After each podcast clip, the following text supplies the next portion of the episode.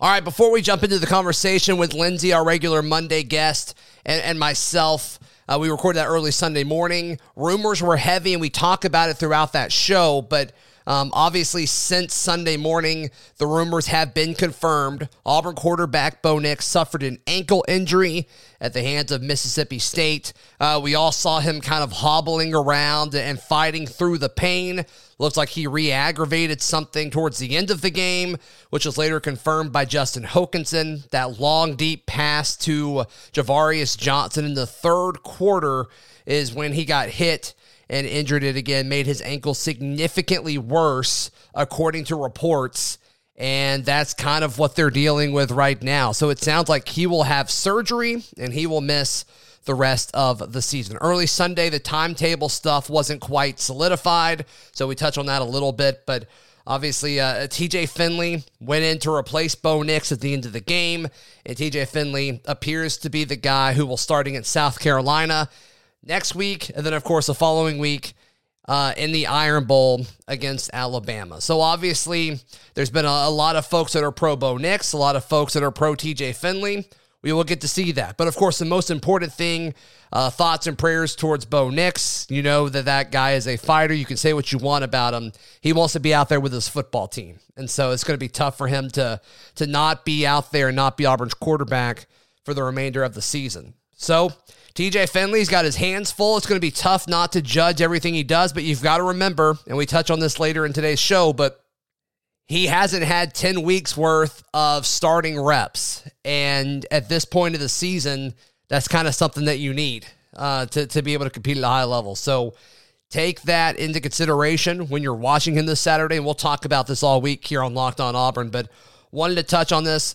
Lindsay and I talk about it as if it, as if it, excuse me, as if it's um, as if it's probably going to happen, but it's still it was still just rumor at that point. But uh, reports have been there. Hey, Hokanson of uh, AuburnLive.com also talked about Anders Carlson. It appears that he has torn his ACL and he will miss the rest of the season as well. So all in all, a uh, a pretty much a, a terrible worst case scenario for Auburn football is what happened Saturday night. All right, let's jump into the rest of the show.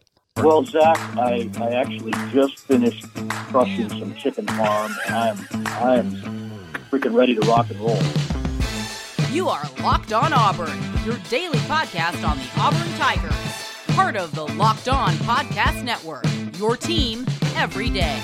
Yes, welcome on into Locked On Auburn, your daily Auburn Tigers podcast part of the Locked On Podcast Network. I'm your host, Zach Blackerby. Thank you so much for making us your first listen every single day.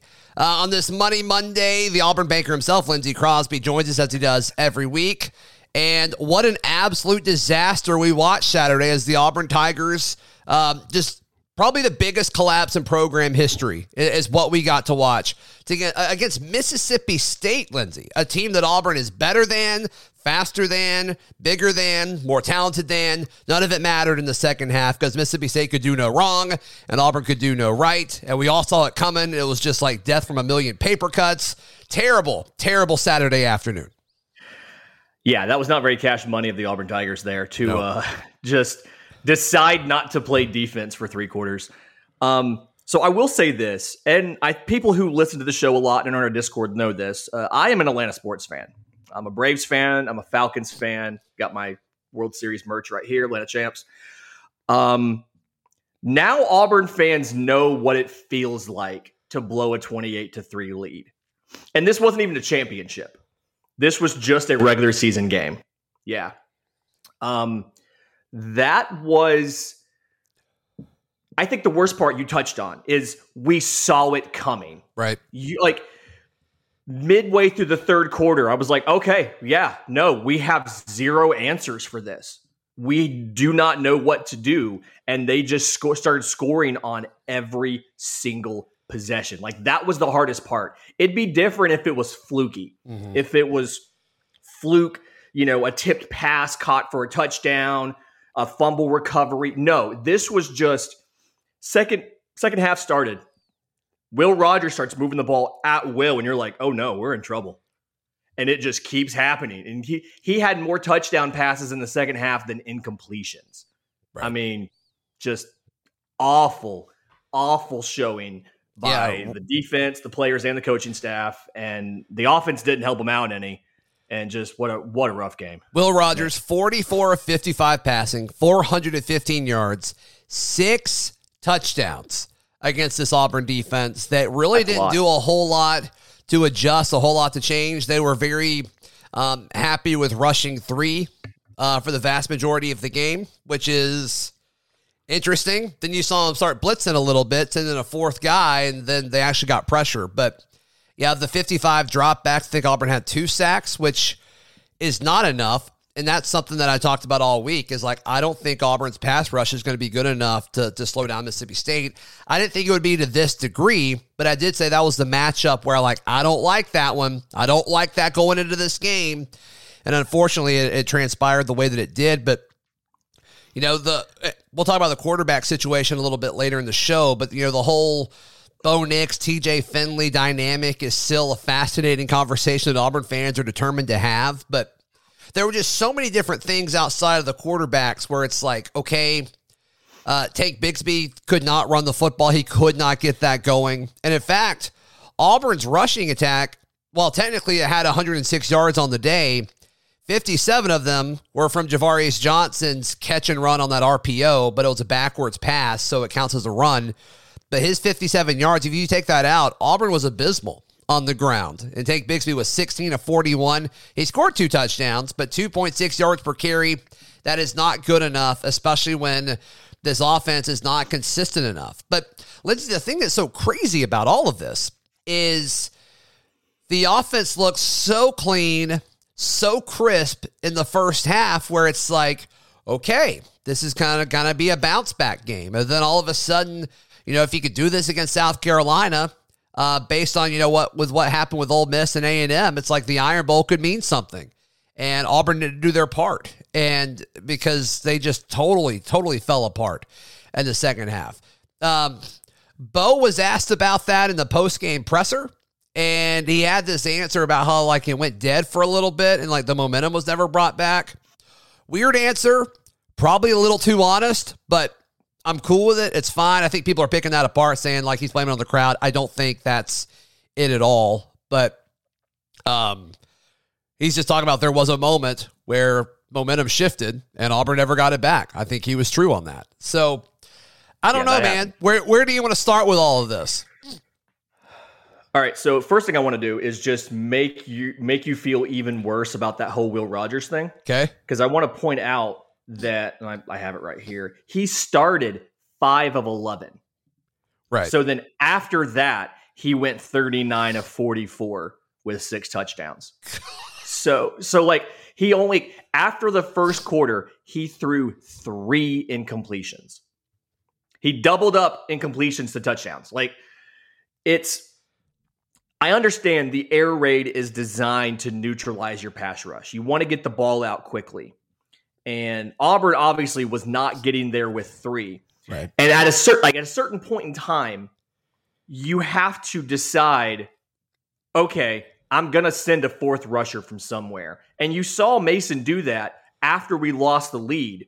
It took 40 unanswered points for Derek Mason to say, okay, maybe we should try something else.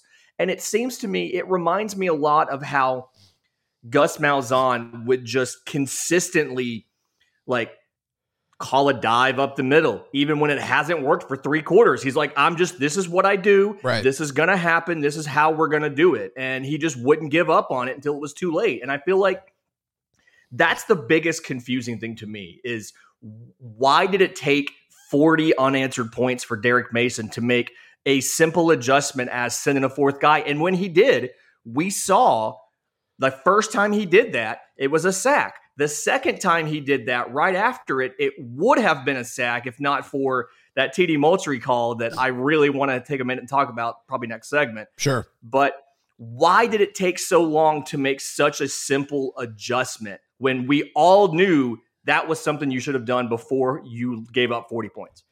This is a fireable offense, right? I'm not saying anyone's going to get fired, but you could, right? Like you could fire people after this performance. One, it's it's it's the first season, and so you're hesitant to fire a coordinator in the first season But this was a fireable offense. Yeah, you can't This let was- this happen. It, if it was against Bama or Georgia and you just had a really hot first quarter and maybe you returned a kick for a touchdown and had a defensive score or something, and it's like, oh, wow, you're up 25 points against a team that's better than you. And then they came back and did this. I think we're feeling a little bit different. This is a team. Mississippi State is not better than Auburn, especially in Jordan Hare Stadium. That's that to me is the thing. Is who it is. Who it is definitely plays a part in this big equation. I think this is totally a fireable offense. Do I think Yeah. that folks will get fired? I don't know. I, I really don't. As we record this early Sunday morning, uh, no one has. But I, I just, I don't think you can just let this go. And from a messaging standpoint, like this isn't okay. I mean, this was the biggest collapse in program history. And you, This- you, you can't, you can't just sit there and be like, okay, yeah, the answer to this is we're just going to push our guys harder this week in practice. I, I think there has to be something that happens here. I don't see Auburn firing anybody right now, but if Derek Mason is not the defensive coordinator, coordinator next year and you gave Bryan Harsin truth serum, he would tell you it's because of this game. Now, I don't know if if if Mason's going to be here or not. I don't know if he's going to get a job offer to be a head coach somewhere else or if we're going to get him encourage him to move on or whatever. But if he's not the coordinator and you, Bryan Harsin was required to tell the truth, he would tell you it's because we gave up 40 unanswered points to Mississippi State. Um, Do you think Derek Mason is Auburn's DC next year? I do not. I don't think he is. I do not anymore. No. And and to me, it's been something not necessarily he's a good defensive coach. Let's let's let's put that out there. He is a good defensive coach, but he's too inflexible as far as what he wants to do versus the personnel he has. We've seen Auburn in recent history put a bunch of defensive backs, a bunch of cornerbacks in the NFL. I want to say there's four guys on rosters right now that are starters that were Auburn cornerbacks under the previous regime. And every single one of them was known for their athleticism and their abilities in man coverage. And and Derek Mason has said, no, I'm a zone guy. This is what I'm going to do. And he's been, in my mind, a little too rigid with it. And I don't see Auburn saying, yeah, let's keep him around. Obviously, this is working because he's too he's too unwilling to make adjustments like we and we saw that on Saturday. Yeah, you have a first round corner on your roster right now and Roger McCreary. And you can't craft a game plan to limit what happens Saturday. That's just that's a major unforced error in my opinion. Hey, today's show brought to you by our friends at Prize Picks. Prize Picks is a leader in daily college sports fantasy. Uh, I absolutely love it. Uh, have listeners message me all the time how much fun Prize Picks is. Charlie Five actually texted me late last night after I fell asleep saying like, "Hey, uh, one big on Prize Picks." So be sure to check it out when you go to Prize Picks.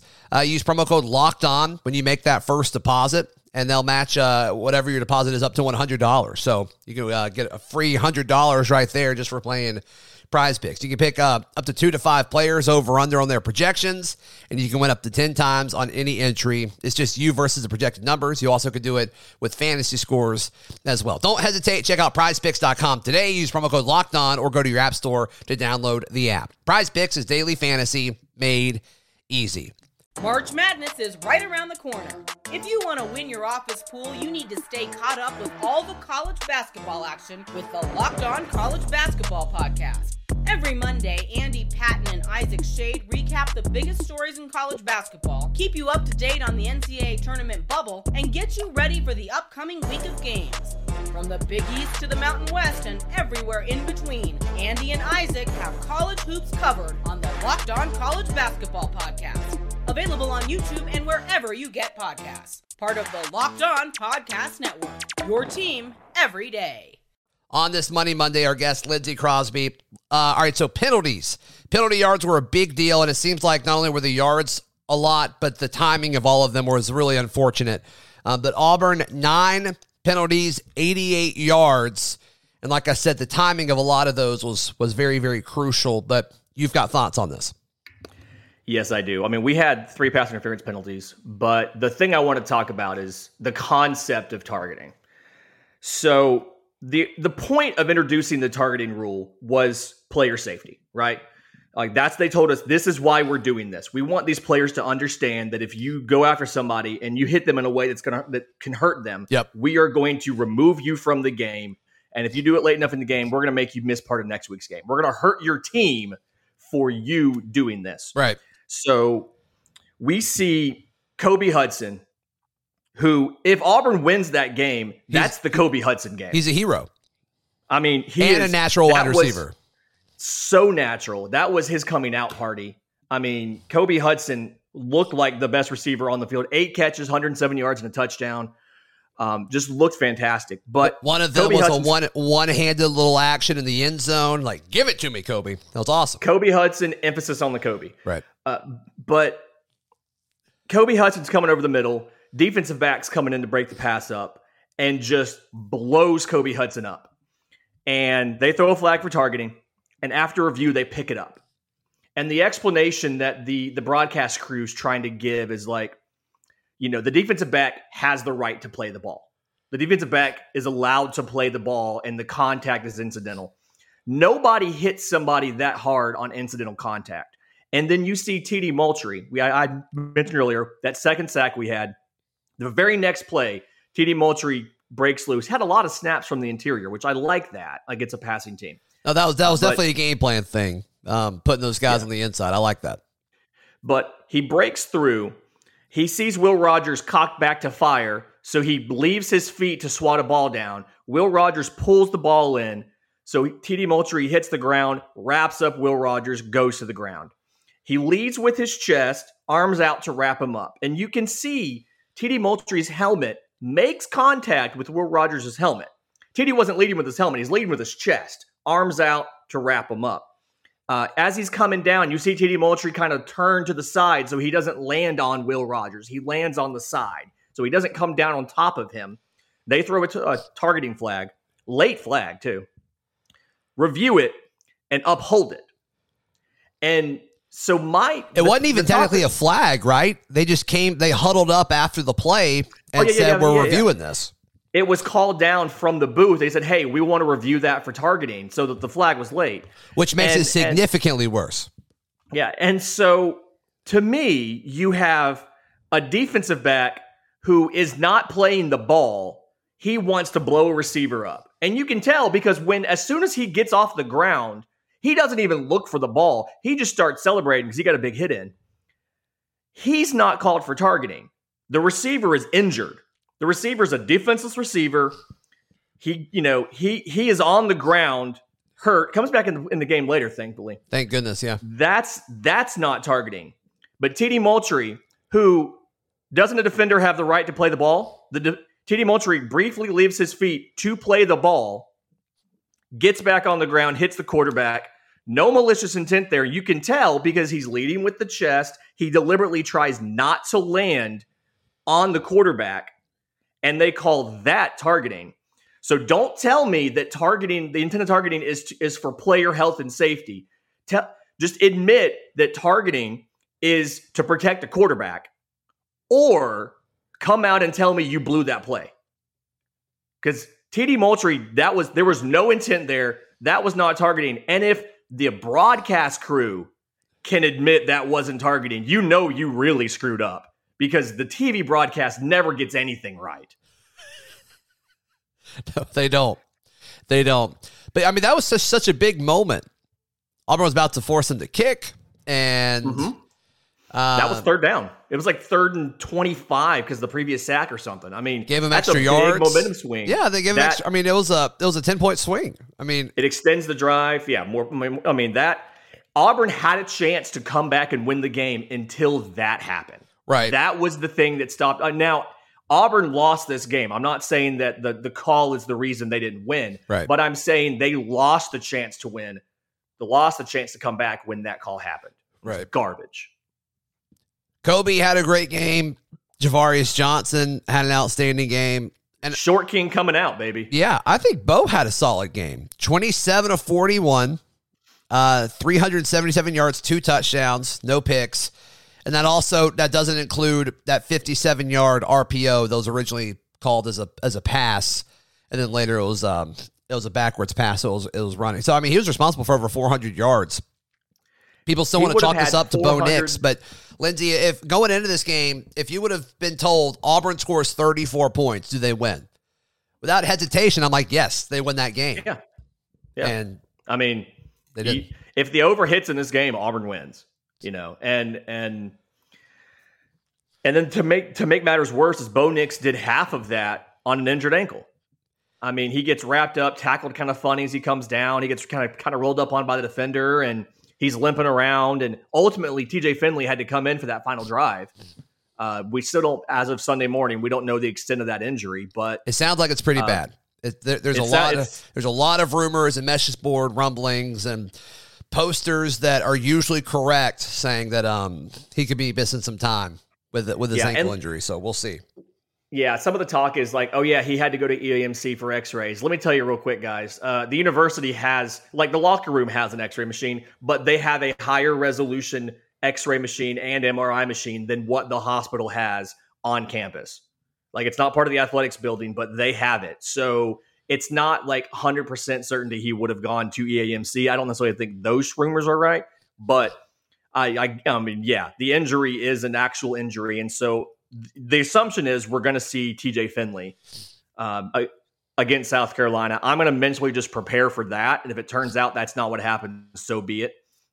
Uh, but my question to you, Zach, is if TJ Finley is the starter for South Carolina and the Iron Bowl, does that change Auburn's expectations for those two games?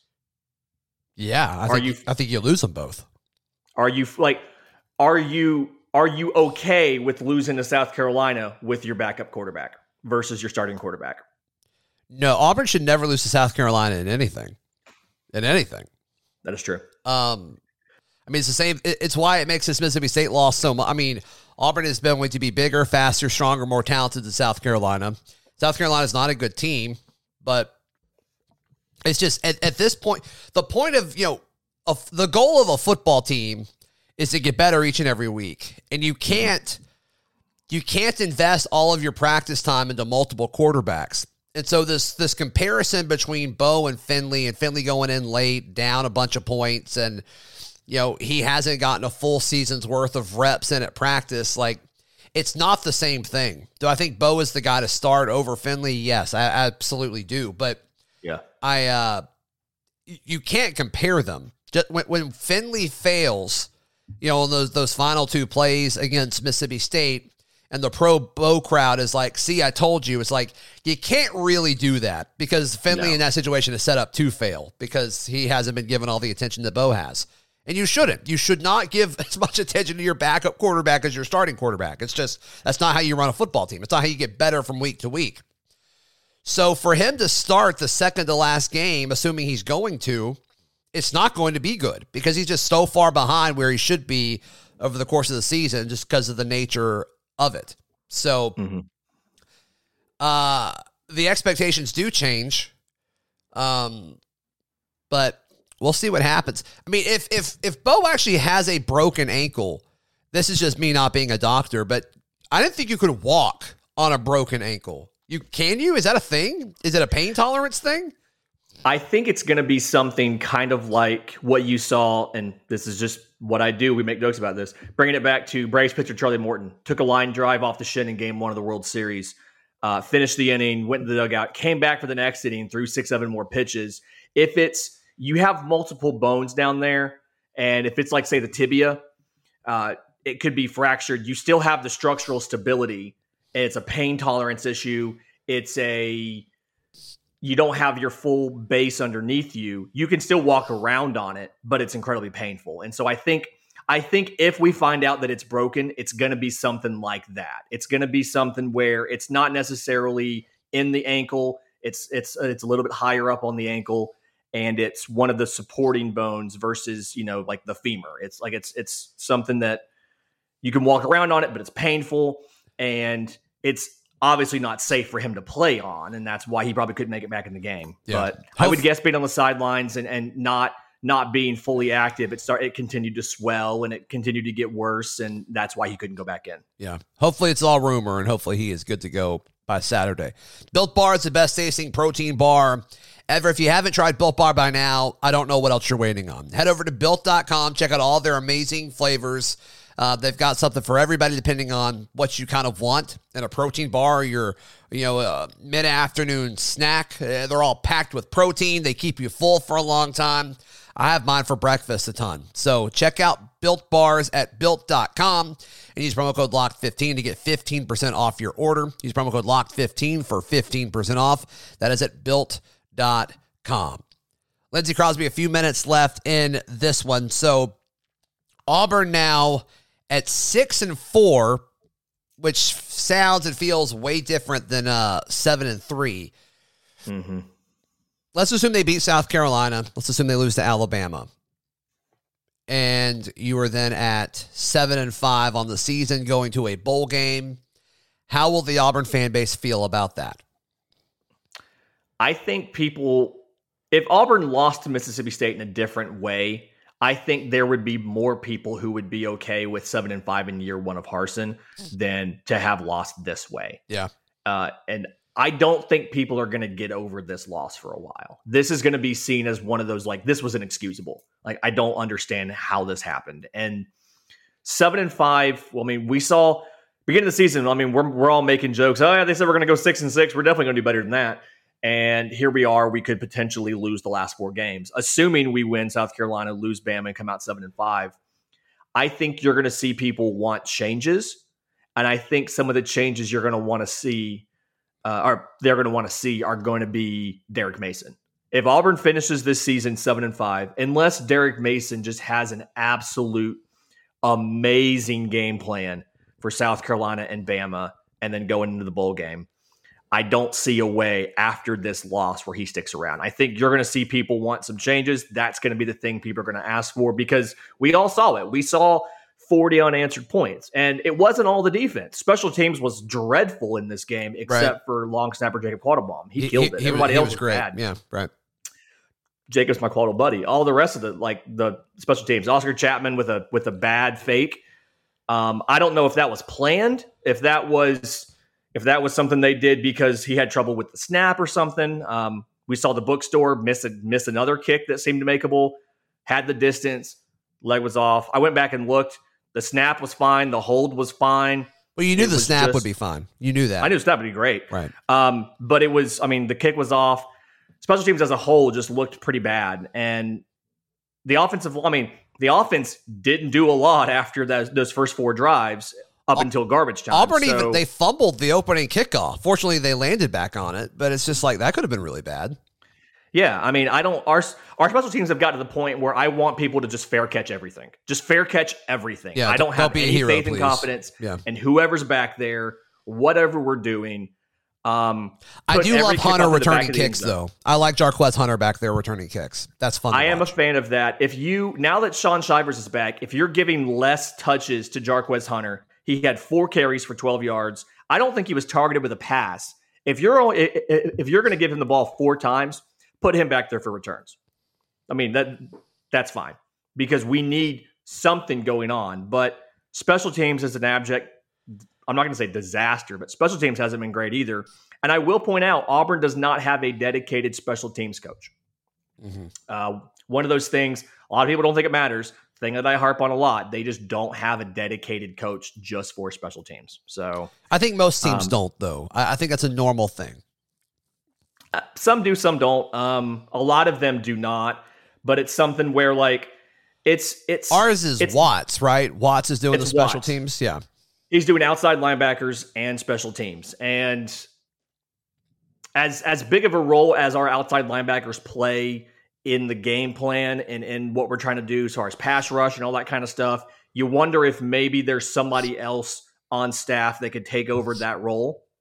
Because you you got to find somebody who one has special teams experience, which Watts does not, and then uh, doesn't have too much time on his position group or whatever he's doing where he can help coordinate that. I mean, you got to you got to do something because well, obviously what you're doing now is not working. It's not working. Watts isn't working now. So it's not working. Let's And I don't let's know. figure something out. I don't know what the healthy balance is of okay, you're going to have growing pains in year one of a program and like execution's just not there. And I don't it seems like we're a little too far on the execution's not their side of the spectrum, but there is going to be a balance there where like you can't have, you know, perfect execution year one into a new regime. And so, you know, what what are the correct expectations to have? I mean, you're a full season into it at this point. I mean, you're 10 games yeah. into it. I feel like the execution should be a little bit cleaner and the whole like all right, well, we're still learning Derek Mason's defense. Like that's not.